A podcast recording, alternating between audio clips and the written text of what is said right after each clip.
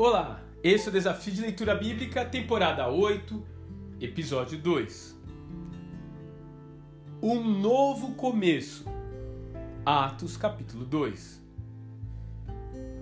Cerca de 50 dias haviam se passado desde a Páscoa em que Jesus foi crucificado.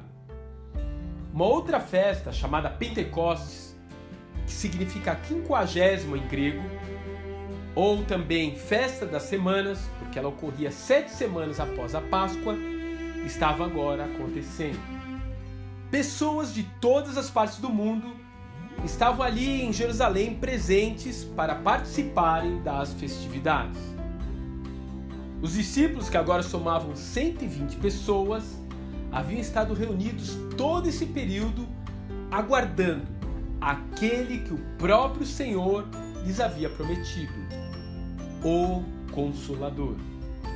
E foi ali, no meio dessa multidão, que o Espírito Santo se manifestou claramente a homens e mulheres através de um vento forte e de línguas de fogo que caíram sobre aqueles que constituíam agora o embrião do cristianismo. Nascia oficialmente a igreja, o corpo de Cristo sobre a terra. A insegurança e a dúvida de outrora dão agora lugar a um empoderamento divino que tornará possível alcançar todo mundo com o Evangelho.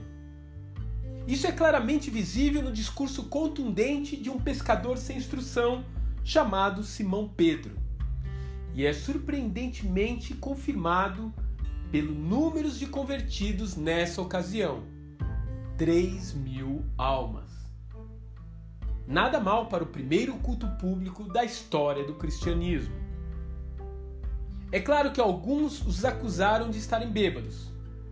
Aliás, essa não seria a primeira e nem a última vez que pessoas de coração endurecido confundem adoração exuberante com desvio de comportamento. O fato é que aqueles homens que haviam acompanhado os passos do Messias já não são mais os mesmos. Agora havia vida fluindo de dentro deles.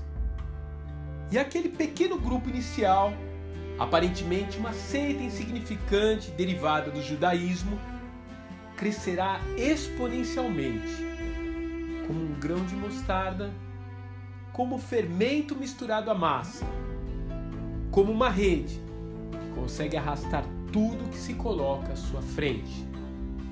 Era o reino de Deus finalmente se enraizando na terra. E tudo começou ali, naquele lugar, naquele dia de Pentecostes. Que Deus te abençoe e até amanhã.